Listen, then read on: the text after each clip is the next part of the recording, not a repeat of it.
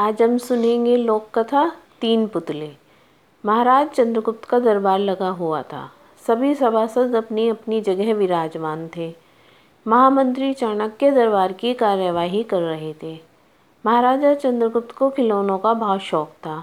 उन्हें हर रोज़ एक नया खिलौना चाहिए था। आज भी महाराज के पूछने पर कि क्या नया है, पता चला कि एक सौदागर आया है और कुछ नए खिलौने लाया है।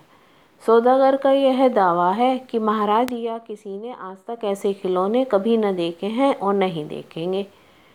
सुनकर महाराज ने सौदागर को बुलाने की आज्ञा दी।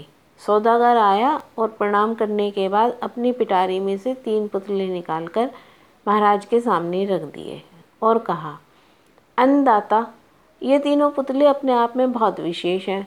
देखने में भले एक जैसे लगते हैं मगर वास्तव में बहुत निराले हैं।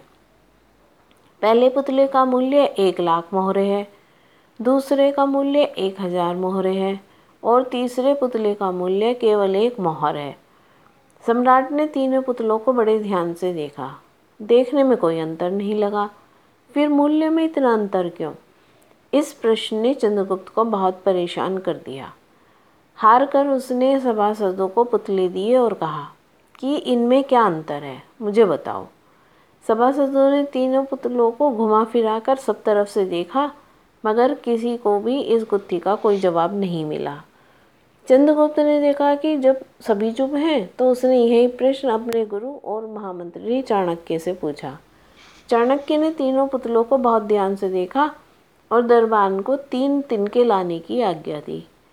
तिनके आने पर चाणक्य ने पहले पुतले के कान में तिनका डाला। सबने देखा कि तिनका सीधा पेट में चला गया। थोड़ी देर बाद पुतले के होंठ हिले और बंद हो गए। अब चाणक्य ने अगला तिनका दूसरे पुतले के कान में डाला। इस बार सबने देखा कि तिनका दूसरे कान से बाहर आ गया और पुतला जोका तो रहा। ये देखकर सभी की उत्सुकता बढ़ती जा रही थी कि आगे क्या होगा। अब चाणक्य ने तिनका तीसरे पुतले के कान में डाला।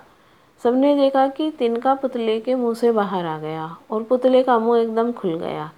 पुतला बराबर हिल रहा है जैसे कुछ कहना चाहता हो।